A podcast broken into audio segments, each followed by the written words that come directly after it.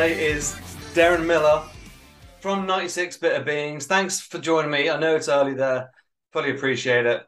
So thank you so much. And I just want Thanks to say for having me. Appreciate it. it, it's great. I'm really looking forward to this chat for the next 25, 30 minutes. So uh, thanks for taking the Ask time. whatever you want. Let's talk about whatever you want. There aren't you can't offend me, you can't bother me, you Great. can't you can't um say anything that'll stroke my ego. I mean, you you can. I mean, that's a say whatever you want is basically the point. Ask whatever you want. Then, Nothing then, nothing offends me. then, then we'll do that. Okay. So Synergy Restored, the new album Mm-hmm. is out the 4th of November. So that's about about a month away now. Yeah. I'm going to go straight for the jugular on this one. I'm not even going to buy you dinner or anything. I'm just going to get straight in. Is this your best? in. Is this your best album? Yeah, did you get a copy of it? Yeah. Did you listen to it? Yeah. I'll ask you, is it my best? this is not, I, I actually okay all right do you want to because I know you, Tell me what you really think. It's okay that's what I need. I don't don't sugarcoat it. Tell me what Okay. you really think.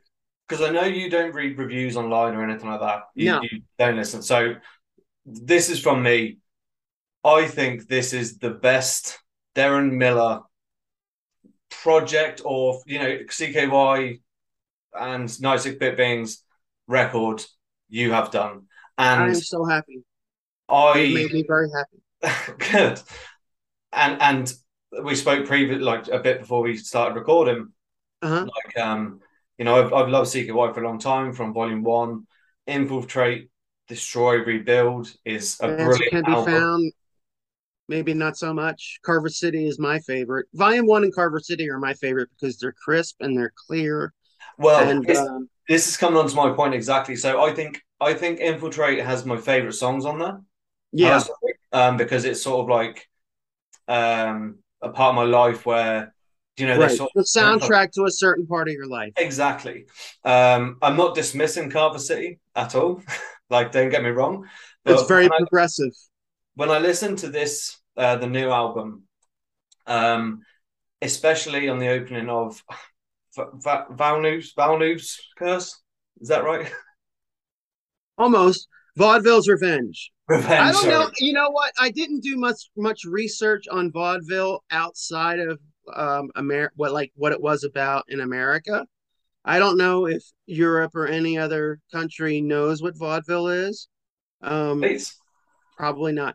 It was how um before television and while radio was going, vaudeville was a traveling um pretty, pretty much TV on tour.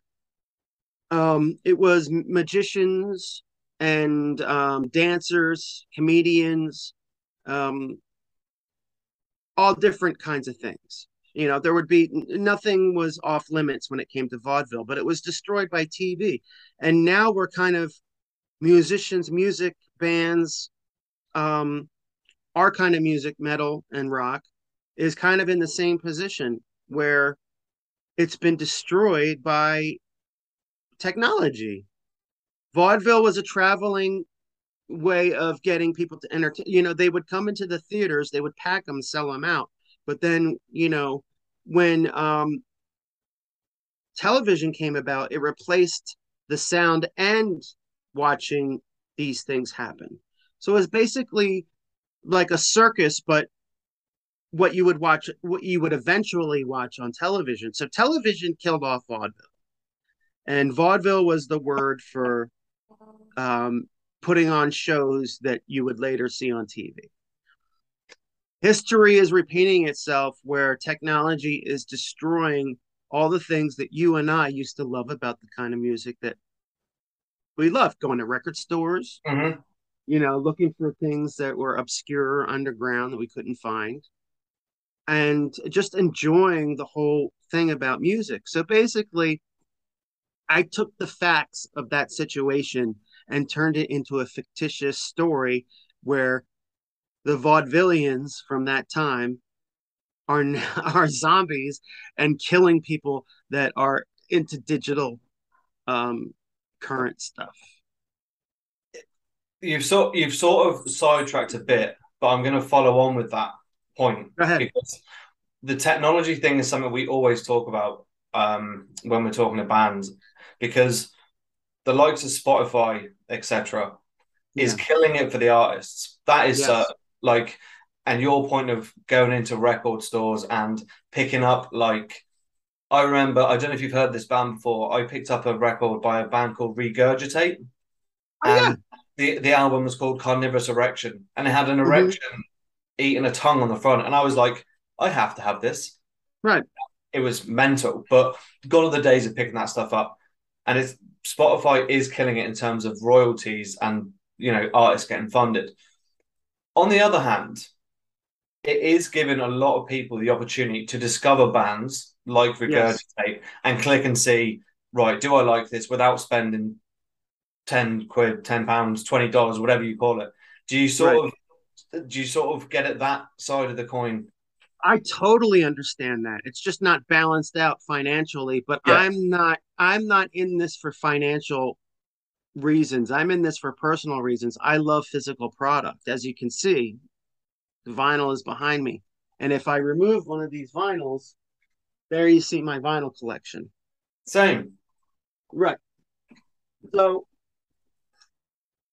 I've never lost hope or faith in the physical format. If um if I if a song goes up that that I've done that that hits 38 million views on Spotify or streams or whatever, that's fine. You know, send me the check, I'll cash it, whatever. I move on with my life. I love physical formats. Yeah. And I always believed in them even 10 to 15 years ago when Slayer put out um God, what was their last album? World Painted Blood was it? No, after Oh, that, I have the Repent- box. Repentless. Repentless. Um, when that was put out, I said, you know what?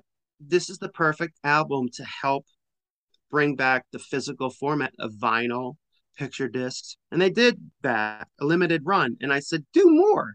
You know, spend some money to get it into stores that might not have carried it. And they were like, oh, yeah, you know, vinyl is really gonna, you know, vinyl is for diehard fans and collectors that don't even have, you know, record players.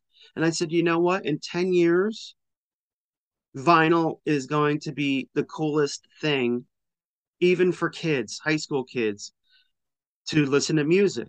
And everybody laughed at me, but the proof was when my daughter came home, who has nothing in common with me as far as music. She don't care about the music I like. She hates metal. If I put rock on, she tells me to turn it down. But she came home one day and she said, Dad, take me to Walmart to buy some Billie Eilish vinyl. And I was like, here we go. It's happening. And Walmart carrying vinyl, Target carrying vinyl, it's happening. And everybody laughed at it. And it's growing. I think two or three years ago, two year, three years ago, vinyl finally outsold CDs. And an artist and the record companies make more money off a physical product than streaming. I think that one vinyl record e- equals like 2,500 streams of an album or something like that. Is that right? Yes. So the more Wow. the money is still in the physical product, but for me, it's not about money. I understand for other artists, it's definitely about money, but you know, they're they're limited to only having their music streamed because they don't know about the physical product because they're not as old as me.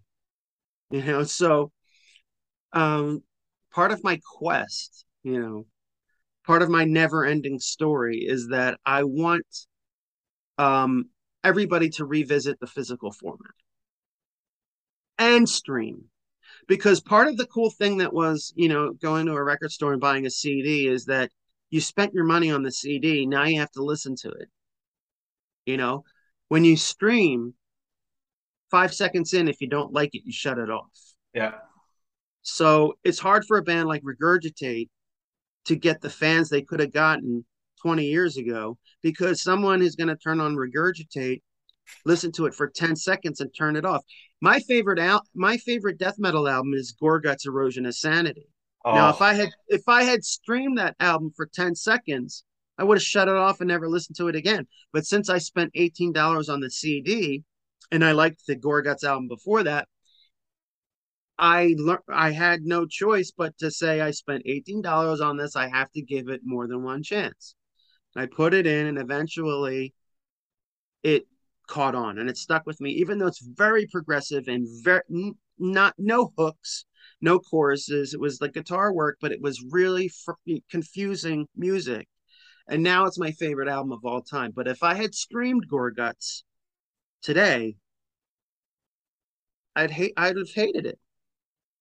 It's a very good um, point you've made, actually. That the the you know you can stream something for ten seconds and hear a opening track which is just scream literally screams, and you're like, nah, not yeah. not today. Whereas if another day you put it on, you'd be like, okay, this is what I'm into.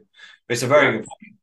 Plus, um, the, plus, you know, there's promotional money that's provided by um, more, you know, wealthy companies that put up artists that that if I'm looking for Gorguts, let's say, and um, I'm I click on Gorguts, all of a sudden this this video comes up that I have no interest in at all. So it's like the more money that that the artist and their whoever represents them, usually not a record company. I don't know who it is, but you know maybe Capitol Records wants this solo artist that does you know shakes her ass like Miley Cyrus or Beyonce or whatever it is. That shows up before what I want to see. So it's kind of corrupt. Streaming is kind of corrupt because they don't really go by success or you know even their algorithms. They like to try to um, show you whatever it is that you probably aren't even interested in. But you know, I would like to see before a Beyonce video, when somebody wants to watch a Beyonce video or whatever, a Gorguts ad shows up. How about that? That'll be some algorithm for. uh Will we ever see that? no, no. Metallica. It doesn't even happen for Metallica. Yeah, yeah. so um, you know, we hope and dream. I'd like to have, you know, in my mind, I'm going to be the savior. I'm going to bring rock and metal back to its mainstream roots and where it started. And, but you know what? Realistically, I would just like to be a small part of um, the return of it. I think, I mean, the return of it, you're certainly a big part of it back in the day when CK yeah. was starting out for sure. Um, you know, it was the soundtrack to a lot of people's lives, certainly, and especially around like you know the CKY videos and the Jackass sort of era. Yeah. Um, and I think, I mean, this is me. You know, I think CKY still up. You know, when you're in it, even now, was still a part of people's lives, and I don't think it ever went away. And I think I know what you're trying to say, in keeping rock and metal and and that. And I, I think I saw a quote somewhere. I think it was from yourself saying you're just trying to let the teenagers know that there is other music out there, not just pop music, you know, and not and not forcing metal and rock on people, but just saying, look, it's not all about Beyonce and Billie Eilish. Have a look out there. And I and I think again, sorry, I'll let you answer now, but I think that's the sort of your music, Deron, is sort of that gateway because it is accessible. I, th- I think that might be the word. like, New album.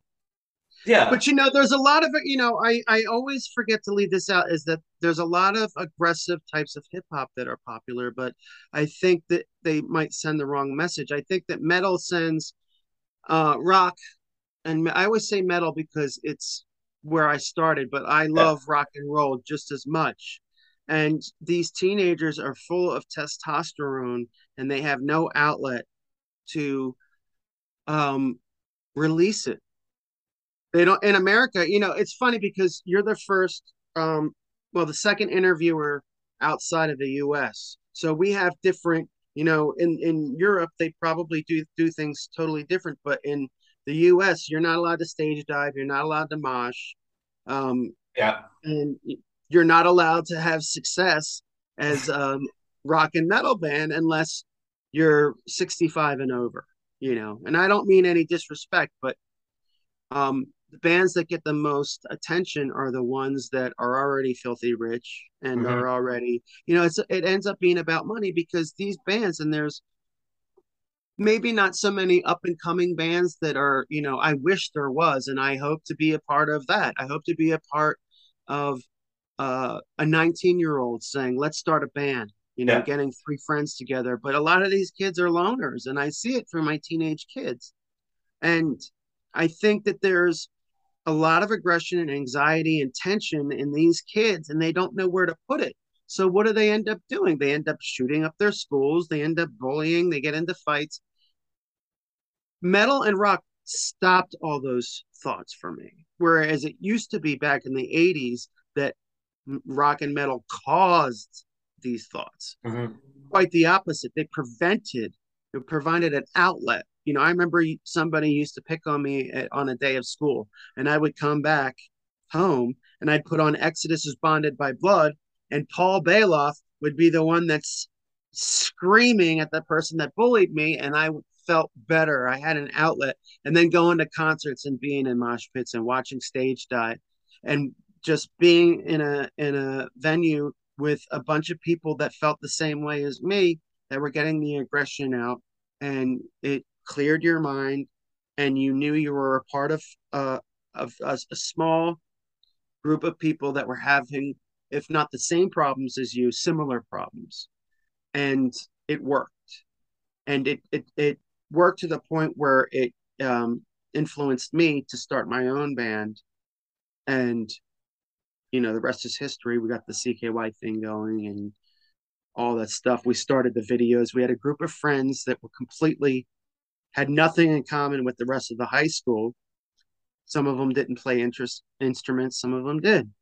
We just broke up into groups. You you uh, film some shit that's out of control, like a mosh pit or stage diving. Do your shit. We'll do the soundtrack. It never been done before. People didn't know what to make of it, and it worked up to a point. But if it had a little bit more of a push, I think that it would be something that would be commonplace today. Here's our band. Here's our group of friends that do fucked up shit on video. And it's a little movie. You watch the fucked up shit with the soundtrack on it. But, you know, it went got to a certain point, and since you know, a lot of people didn't understand it, didn't quite happen to the extent that we eventually had hoped. In the beginning, we didn't think it would get anywhere. But we were very successful with it.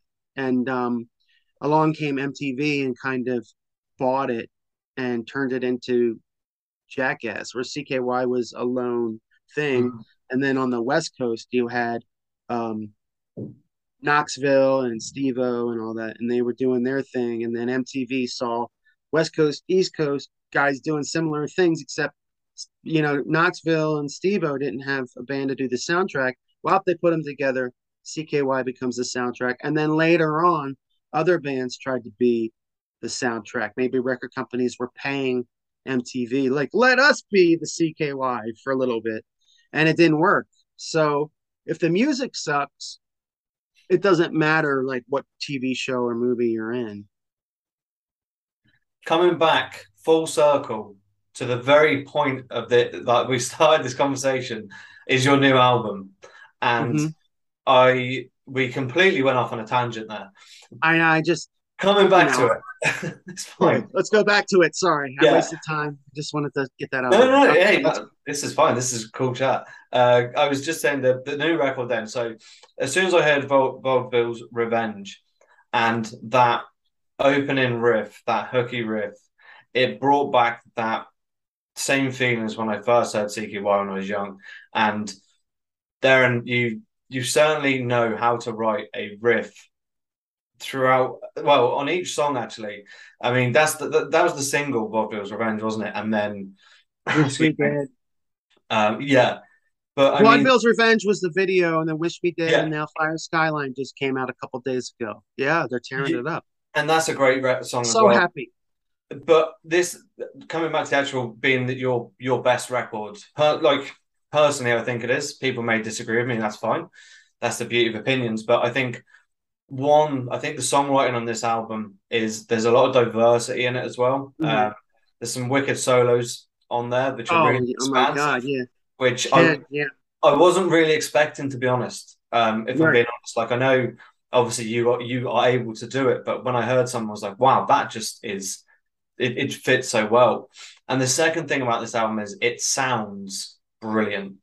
And I think when I talk about infiltrate, destroy, rebuild being some of my favorite songs, I think coupled with the sound on this album and the songwriting, that's why this album is your best output, in my opinion. I appreciate that. The sound quality, totally. The credit goes to Kenneth Hunter, who, who is a master shredder at guitar, which um, guitar shredders and soloists are, you know, the the subject of the the idea of them is definitely a great idea. But if you're a shredder, your solos better be hooky, you know, just like the riffs. And he is a master at that. And he's a master at mixing and engineering and I never really had that before in rock music, in um, the CKY related stuff. So um, now that we're not, you know, in Pro Tools, we try to not use. I mean, if you listen to a lot of rock and metal bands today, you can hear the Pro Tools. A lot of people don't know what I'm talking about, but it's this music program where you can loop stuff and fix stuff and tune stuff. And we try to, since you know you, we don't have any other options than to use digital formats to record. You know, Pro Tools and and I forget the other one. Um, we have to use them because using two inch tape is so expensive. Yeah. We we don't have the budget for that. So, of course, infiltrate, destroy, build. IDR was on two inch tape. Volume one was on two inch tape, and we ended up making it sound amazing. Answer can be found was on two inch tape put into Pro Tools in the infancy of Pro Tools and sounds like crap to me. And then Carver City, we just Carver City was more of a okay with Pro Tools we have unlimited tracks, so let's load up on tracks here and put them all in there. And it ended up being I wouldn't say overproduced because I love overproduction, but you can't have everything going at Yeah. once. You have to bring it in, take it down, bring it in, take it down. And that's why I think Carver City kind of uh, overwhelmed a lot of people's ears. But for this, you know, it's kind of like learn my lesson. I learned my lesson with with Volume One. I learned my lesson with IDR. This is the second 96 Bitter Beings album. The 1st Mhm. one I is just as good, but it was in you know individual. It was independently released by us, so it it's not going to get the uh, the attention that Synergy Restored is going to get until we re-release it because we have no physical copies left. It's just all about streaming. So we have a lot of material to put up for streaming, but the physical stuff is personally for me and the rest of the band they can have their opinions. We don't really talk about it much. But to have this album on a goddamn picture disc is what I've been waiting for That is great. for years. That looks great. Like, So, and what's really cool about the album being on a picture disc is that the label made it for me, for the for the for the band to sell through our store. I asked them. I said, "Can you print out some picture discs and some black vinyl?" And I said, "Sure, sell it in your store." And they did. And it's just part of you know just rebuilding like i said my dream is to be the you know for 96 bitter beings to be the reason why you know but that's you know that would be a gift of complete unrealistic you know the gods putting that ir- unrealistic um gift to us but i want to be a part of it. I i we want to be a part of um getting kids to buy record players. And the first time that i saw that that might be a possibility was when um in ninth grade i asked my daughter you know you like this song that you hear on your phone? You want me to get you a record player and you can listen to it on a on a what we call a, a vinyl record where you put it on for the record player and you play it? She was like god no. That's like what is that but the next year i was taking her to walmart to buy uh, billie eilish vinyl and a record player so that's a good sign yeah, yeah, for sure. The albums, um, so Synergy Restored, Jesus. and Camp Pain. What are your What are your favorite tracks? so Everybody has a different one. my I really love Fire Skyline, and that was before it was released. Uh, like I've had this album now, I think a week, a week and a half. So I've played it extensively. Um, 90 car pile up, I think is great. But I was driving to work the other day. Uh, it was like eight o'clock in the morning on the motorway, and I had the re- the album up really loud. hmm And I actually, when I heard the the sample of the pile up on the record, I Mhm. actually my brain for a minute, I had to look around because I thought there had been a crash, and I had to slow down. Yeah, we shocked you with the crash noises, didn't Yeah, like had to slow down because I was like, has something happened? Am I we? like yeah. so? Um, Is that the real am- at the end of the song? Is that the real ambulance, or is that on the CD? No, That's at what we wanted to do. at the start when the the truck, you know, the horn and then the big Mhm. pile up? It Uh-huh. just freaked me out. I was like, right, I need to skip this track for a minute because otherwise I'm gonna have a heart attack and have to pull over. But uh, and that's Uh, kind of what the point of it was is that we wanted people to pay attention while they were driving. So you know if you hear that happening you want to look around and make sure that you're in a safe position. And it's an anti-texting and driving song. Um, it also has a lot of um, more of a story that i made up in my head is that you know i i pictured this icy you know one lane street you know where somebody's talking on their phone, starts to skid, goes to the red light, everybody behind them skids, crashes, crashes, crashes, crashes, a mile of pain and suffering and death. And the person in front is all to blame for that just because they looked at a text that says, I'll be there in five minutes. yeah, You know, and I see that, you know, in my own neighborhood when I'm driving around, there's so many accidents, and I know they're involved because of phones, because it's it's 17 year old girls crying, still on their phone, texting their dads, "Can you get me out of this problem? I just got in an accident because I rear-ended somebody while I was texting." yeah, That infuriates me because if anybody ever bumps into me, God forbid, it'll be an argument and a problem. But my kids out there that know not to do that, not to use their phones, put their phones away. If if God forbid somebody hits them, Mm. I, I don't I don't uh, all bets are off. I might yeah, I'm gonna end up in jail. yeah, hopefully, hopefully after I get to see some success from this record. My question was the um so Synergy Restored and Camp Chill was released um sorry Camp Pain Camp Chill Huh? was, was they were recorded at the same time Yes. and finished at the same time. So you released or or there and thereabouts, but recorded at the same Yeah. time. Um Synergy Restored obviously was released two, three years later. Um Or what year is it? 22. Sorry, yeah, yeah. Sorry. Um because of the campaign of the campaign, the um quarantine. Yeah, yeah. coronavirus campaign similar. uh, yeah, Um, but my but Sorry. Well, how how difficult was it for you to not tinker so much with that almost finished album as it is now, having it on? Like, were you constantly like, "Oh, I could change that bit here and there"? Oh yeah. Yeah, So it was it wasn't difficult at all to to not tweak it because I I wanted to. right. Camp Pain campaign was released in 2018 and finished. We took the opportunity.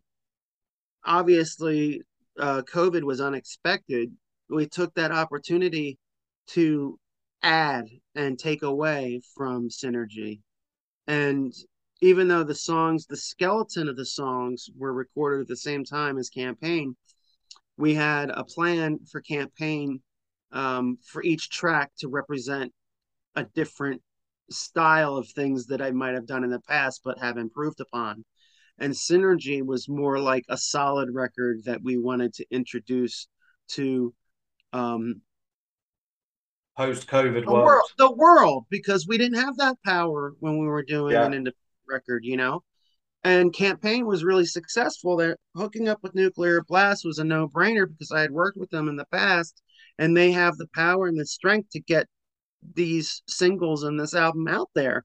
And I think it deserved it to the point where a week before I handed it into the record company, I was still fixing things vocally. I was still adding things. So remixing, we were in there, Ken and I remixing and re-recording and you know doing things over because you know like I said earlier when we're using Pro Tools we we don't like to use the quick fix where it's like okay this vocal might be a little out of key let's just tune it you know using the computer I'm like, no, it sucks. I'm going to go in and sing it until it sounds good. There was a word in Vaudeville's Revenge that wasn't even a word, and I didn't even know that.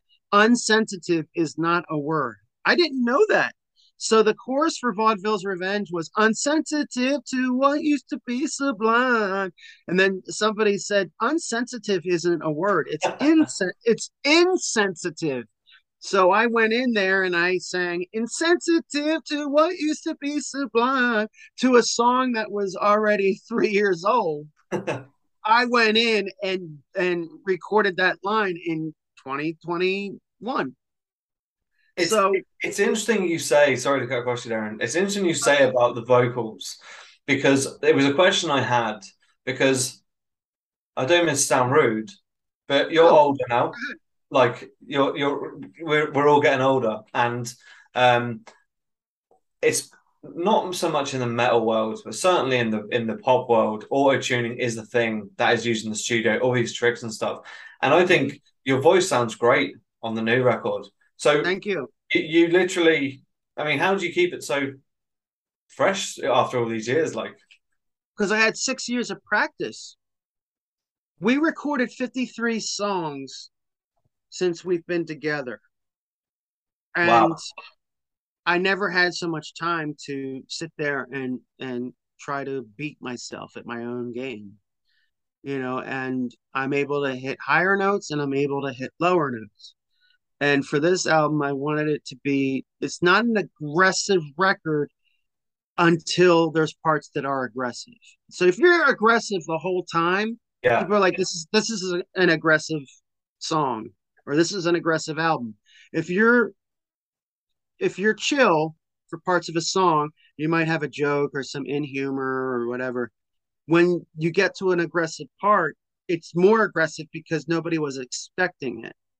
And it's one of the things that I don't like about metal is that it's aggressive all the way through, mm-hmm. unless a band is creative enough to throw in a chill part or mellow part. But even then, the mellow part comes out of nowhere and it's predictable enough that you know it's going to get heavy again.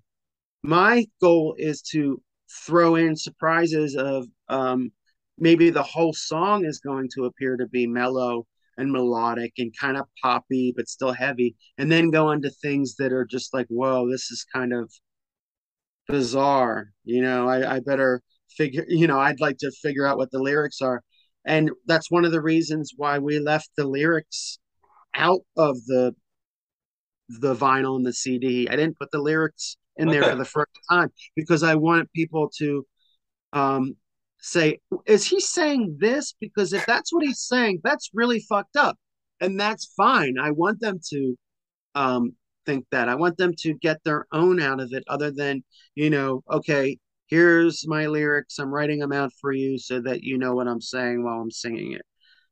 That's not something that I wanted to do. And a lot of my favorite albums don't have lyrics, so I get to make up my own based off of what I hear myself.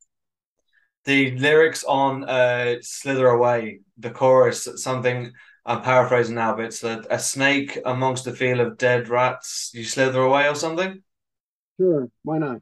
Yeah, like no, but, you know, between it's, it's me all... and you, like a, like a snake in a field of dead grass, you slither away like a worm that makes me squirm, you slither away.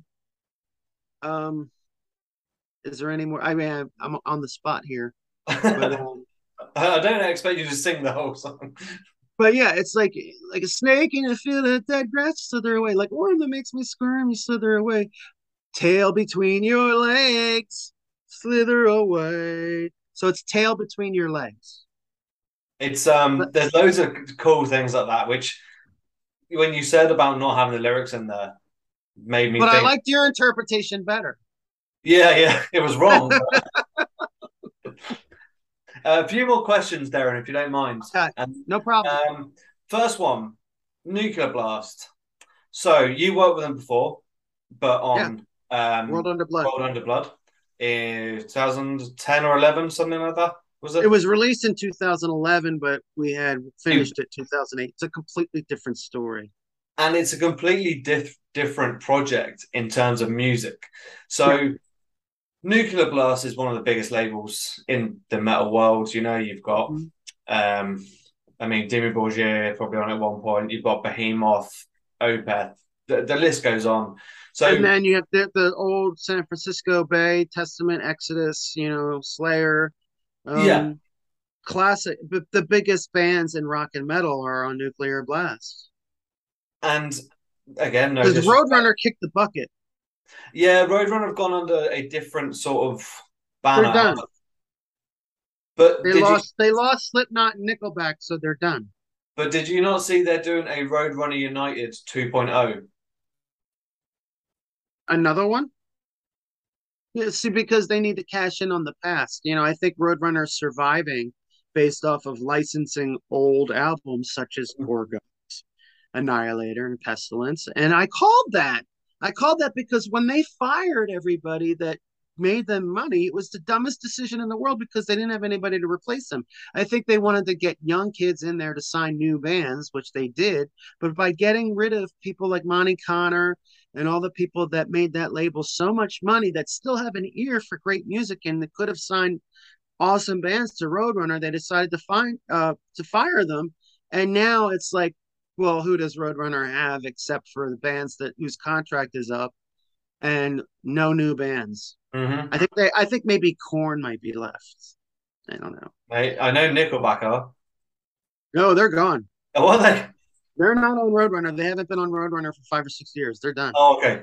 Roadrunner Roadrunner is done. And a lot of the people that well, my favorite person that worked at Roadrunner is now at Nuclear Blast. So I get to work with them again. And he still knows what he's doing and he still has an ear for what's cool.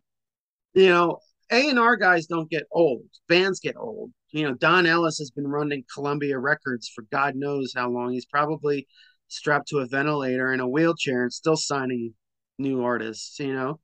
An ear is an ear. And when you're not a musician and you're listening to bands, you know, if I was an A&R guy, I would only become one because I, you know, being someone that plays guitar and many instruments, instinctually, I want to go with the better, uh, the bands that play their instruments really well.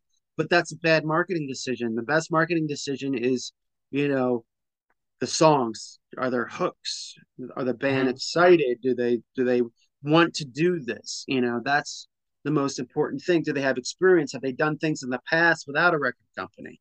That those are the things that I would look for. But I'm biased because I'm a musician. But Roadrunner didn't have that. And it's sad because for a very legendary label, um, now they're pretty much cashing in their chips on their catalog. And that's a shame because they always vowed that they wouldn't do that, that their catalog means nothing, that licensing um, vinyl to listenable records or to Hammerheart wasn't worth an hour's worth of time. But now that's how they're surviving. And it's unfortunate because Roadrunner was the, the 80s and 90s, and Roadrunner was like uh, the best label, and Nuclear Yeah. Blast was always neck and neck. But now Nuclear Blast has absorbed everything that Roadrunner forgot to keep up with, and now is the biggest rock and metal label. And for for for ninety six Bitter Beings, then being Mhm. amongst this roster Of uh, metal.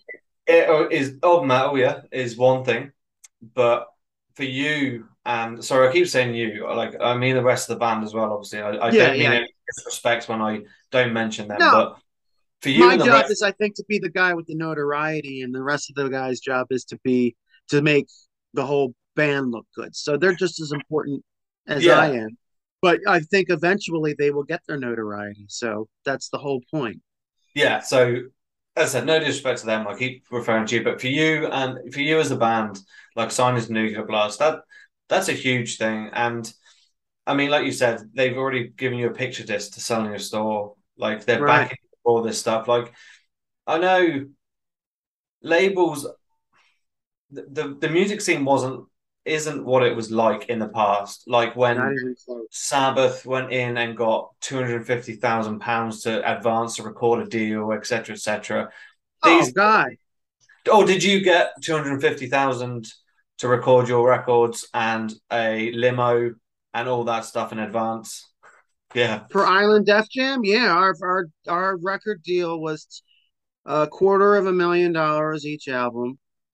Um, they licensed the first album 70 30 in our favor. We got 70%. Wow. Um, yeah. And there were limos, there were trips to Hawaii, there was lobster restaurants, you know, and now it's um that wasn't what you know, that was nice and everything. Um, but what made all of that not as important was um how little we meant to them when it came to um, promoting the music, which I always thought was the most important thing. You can feed me lobster and give me money and take me to Hawaii all you want, but are you trying to uh, take this band to the next step? Yeah, so records. And, right. So now that you know, so we were we had so many things written into our contract that we were already making so much money before we had done everything because the labels wanted us. So we, you know, Chad Ginsburg, God bless him, stepped in and he had some experience with major labels and knew that we weren't looking to sign with major labels. The major labels were looking to sign with us. And that gave us a leg up where we could say, well, give us this, give us that. And that I was so young that, you know, I money was of interest. But then being signed to Island Records for five years, I started to notice that we were being paid a lot of money, but they were keeping us in the same spot as far as getting our music out there. And that's what kind of I kind of realized, okay, I'm being paid. It's like going to jail.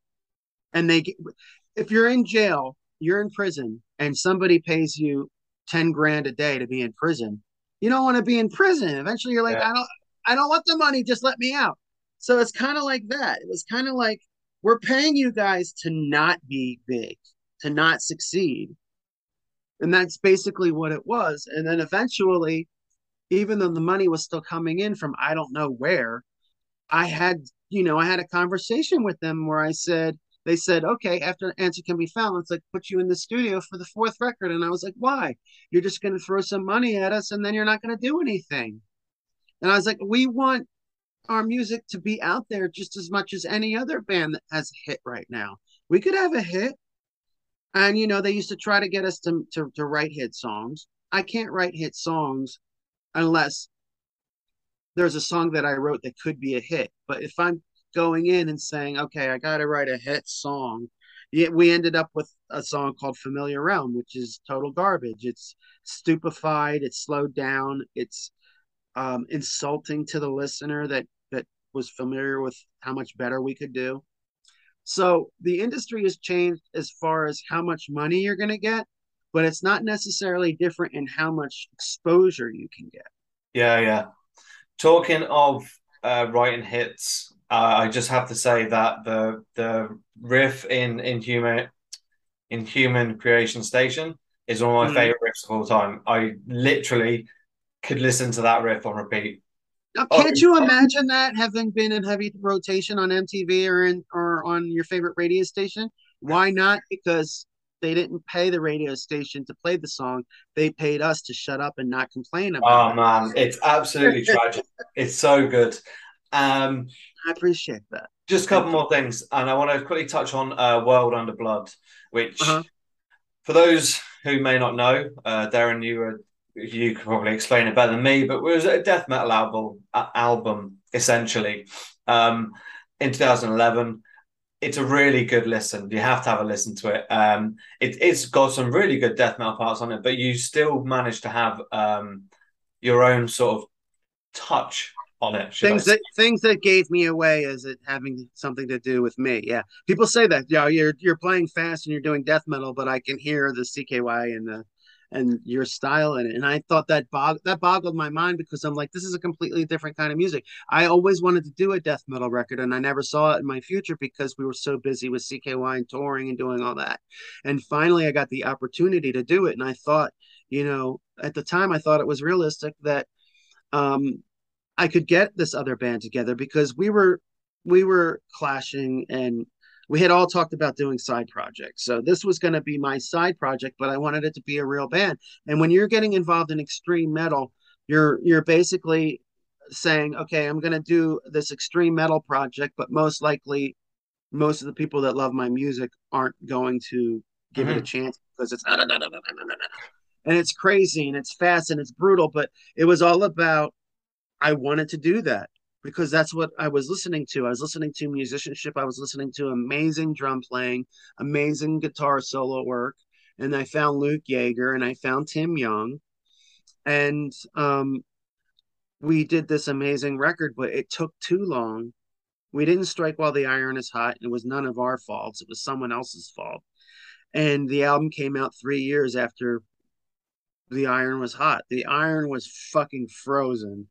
And from there the the you know the better some of these death metal musicians the better they are at their instruments some of them don't know the business enough that that doesn't mean the more you get paid.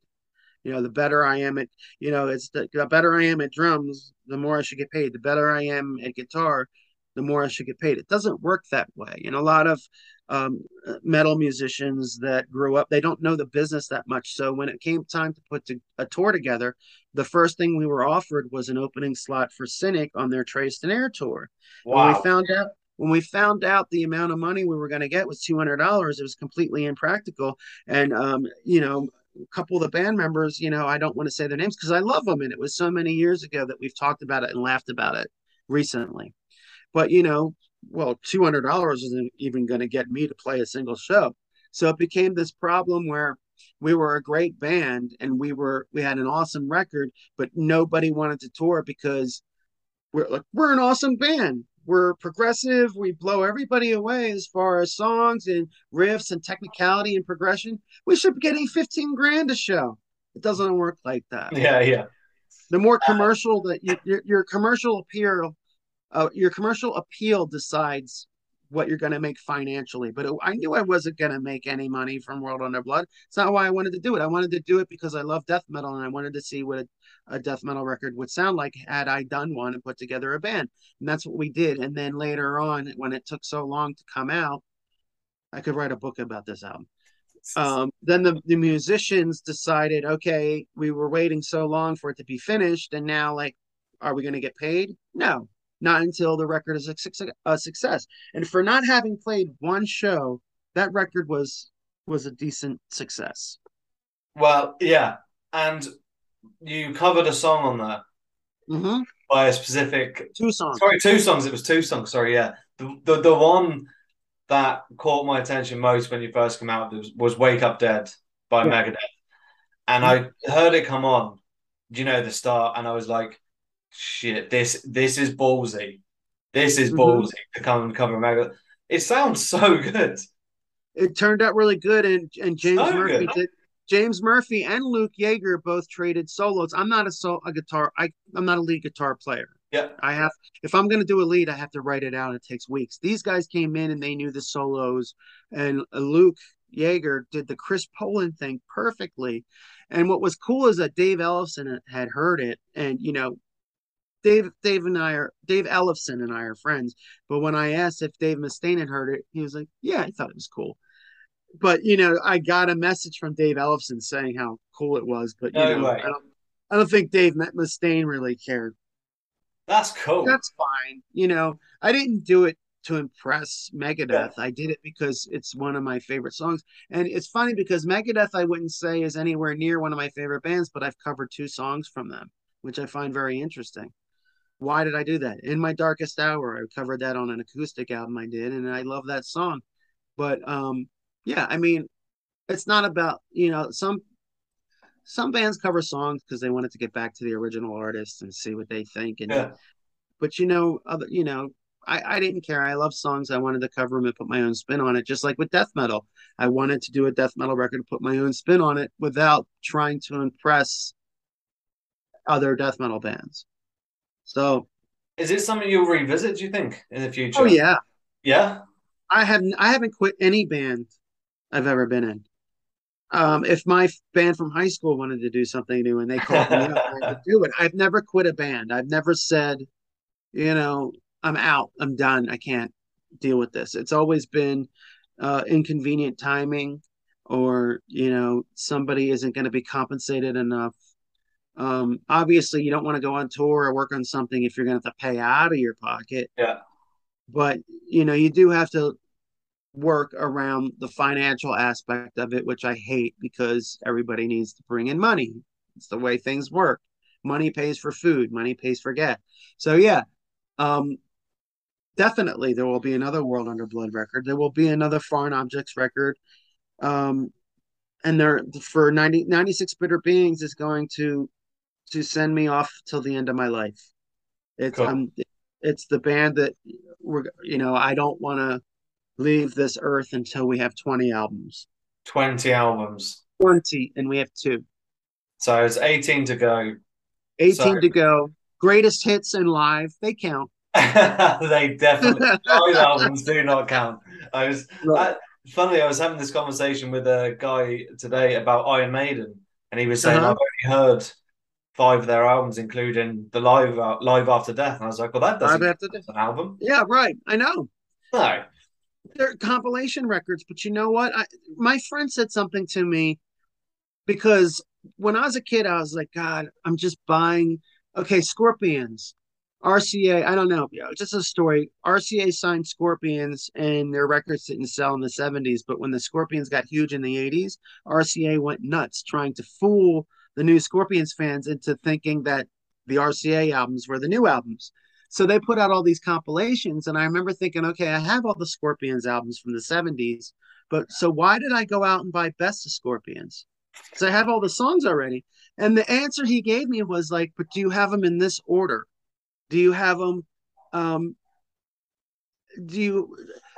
It's just a different listen. Back then, you didn't have the option of skipping and you know but like it was interesting to see like okay what did they think was the best of the scorpions what order did they put the songs in? Like, how did they split up side one and side two? And it it is it's something different. Now, people that get carried away with compilations albums like Kiss, okay, not changing or remixing anything. There's so many. Yeah. But every time they put out one, it sells a lot because people are like, I don't want to buy a Kiss album. I want to buy the best of Kiss. Now I know, you know, what their game is, and it's not Kiss's fault. It's the record company's fault because they're not selling the studio albums anymore. They're selling the compilations. But it's just interesting. Like I recently I bought the best of Judas Priest on cassette, and it was from the 70s. Oh, nice. Because I didn't want to buy the three albums before I heard the best of. So I got the best of and I listened to it. And then I went and I got the three albums that that those songs came from. So compilations can be important unless you overdo it. And live basically many most live records i'd say 99% are not totally live but they get you interested in different versions of the song and you get to feel like you're at the show and they serve their purpose too so i think they should be counted as as an album so you're counting them as 18 albums to go I, yeah, I want to do, I want to do a live record because how we sound live is completely different than on record, but we play very tight and and almost flawlessly to the point where I don't think that I would have to go in. I might have to change a couple vocals here and there, but I it's not like we're gonna have to go in and re-record everything like we did with the CKY live record. So that's how tight we are is that we can go up there, put on the show, listen to the recording, and be like, God, this is badass. As long as it's mixed well enough, this will be our third or fourth record. You know, so, live interpretations. So, talking of live, then, are, are, you in the process of lining up a tour? In, I assume you've got one lined up in the states. Uh, I'm more interested about potentially Europe and any festival slots, maybe. Oh God, festivals have never, you know, I don't know what it is, but even when when we were at our peak 10, 15 years ago, festivals did not. Do, I think we did the Download Festival. Yeah, and you know, I think we would love to do festivals. I would love to get in front of a crowd of 80,000, you know. I've played to 80,000 people before, but it's it's a totally different experience and it's fun in its own way playing arenas with Guns N' Roses and all that stuff arenas are interesting huge thousands and tens of thousands of people it's awesome but um the benefit of that is that if you're lucky 5% of that crowd is sober enough to remember who yeah. they're watching and all that but you know yeah i mean we're working towards that. I wanted to go. We had a European tour planned that got canceled for a few reasons, but of course, the biggest reason was that COVID had just kicked in. Our our American tour, our North American tour, finished a week before COVID started, mm-hmm. and then a week after venues started opening up again in 2022, we went on a five week summer store, summer tour that we just completed at the end of August. So right now, you know, I'm going to be hounding um, our booking agency to get us to Europe, get us a second leg. I want to do an opening slot. I haven't been an opening act in year decades, and um, I'd like to do that. Not since Guns N' Roses have I ever been in a band that opened for another band, and I would love to do that again because you get that 30 minutes to to burst out all your energy, leave them like whoa, and then you can get off and then already start traveling to the next show while the main act is doing their two hours. We've always been a headliner. On this last tour, we were doing anywhere from an hour and 15 to two hour shows. Wow. And I would like to go back to seeing what it's like to hit them and leave. Wham bam, thank you, audience. You know, and that's what I'm really hoping that um, we can get going. But you know, we're still in the process of finding we're still in the process of finding where we're at and um, really encouraging people that we're working with to do the best they can and hopefully continue to work with them.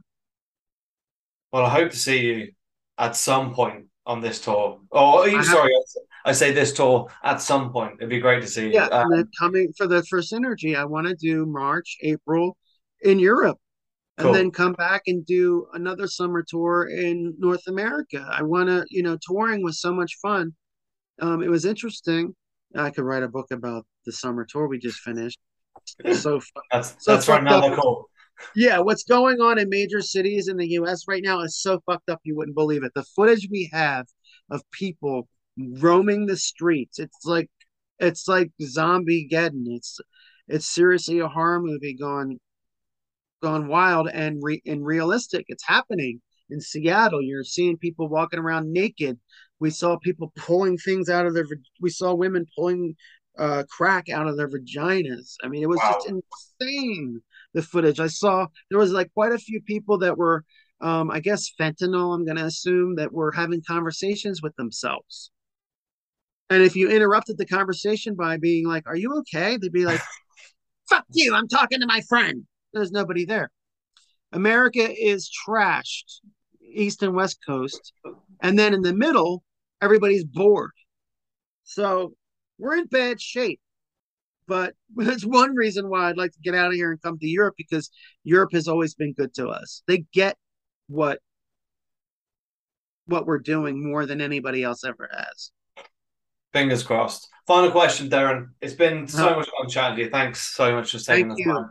I appreciate um, you having me on. But your best metal album released in 2022, your favorite?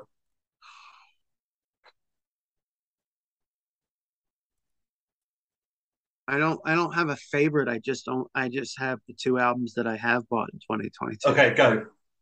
Megadeth, Sick and Dying and Dead, and Razor. Razor. Razor album.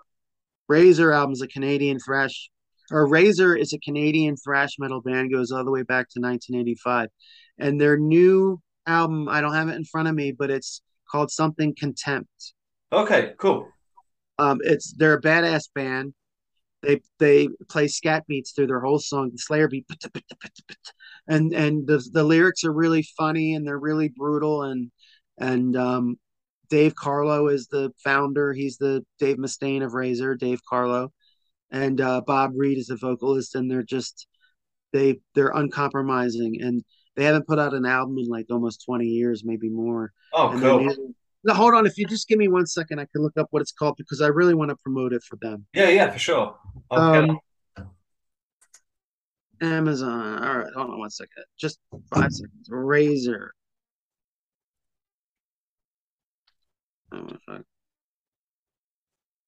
There's another band I want to get into that sounds really interesting. It's like um, Gunshot or Gunsmith or something like that. Oh, it's Cycle of Contempt. I have it there. Yeah, that's the new that's the new Razor album, Cycle of Contempt. Cool. Um, I'll throw, throw it on over the weekend then. I I think any uh, fans of uh, old school thrash metal should check that out. Another band that I think that I'm gonna start getting into that just put out a new album is um I always forget the name, but their music is so fucking cool. Um Gunship. Gunship. Gun ship, as in boat. Spaceship. Gunship. Gunship. They're like sound they're like Nintendo soundtrack music, um, but with like open minded and it's not pop and it's not, you know, well, I don't even know their vocals. Then there's another album, if you like that stuff coming out, they're called Thotcrime. T H O T H O T Crime. And their album's coming out um the 28th of October, I think. They're classed as cyber grind, but it's okay. um it, it's if you like that stuff, Nintendo sound, Sega Mega Drive sounds, you'll you'll really dig that. So keep an eye out for that one as well. Yeah, I see that. Okay, there's a there. Uh, oh wait, Thought Crimes. Hold on a second. Yeah, no, I would love to check out. You know, everybody's like, you should check this out. You should check this out. And there's so much music, isn't there? I get so many. Yeah, you can't keep up with it. You know, I'm still going back to Gorguts Erosion of Sanity. You know, I'm going to be listening to that probably today. But yeah, I got to buy these records. Yeah. Um, listen, Deron, thank you so much for your time. Thank you. leave you be, and um, best of luck with the album release. And thank you very much. The the next 18 albums that are going to be out very soon. yeah. And I hope to see you on tour someday. But thanks again, man. Much appreciated. Thank you, and we'll be coming to Europe soon. I promise and guarantee it. Wicked.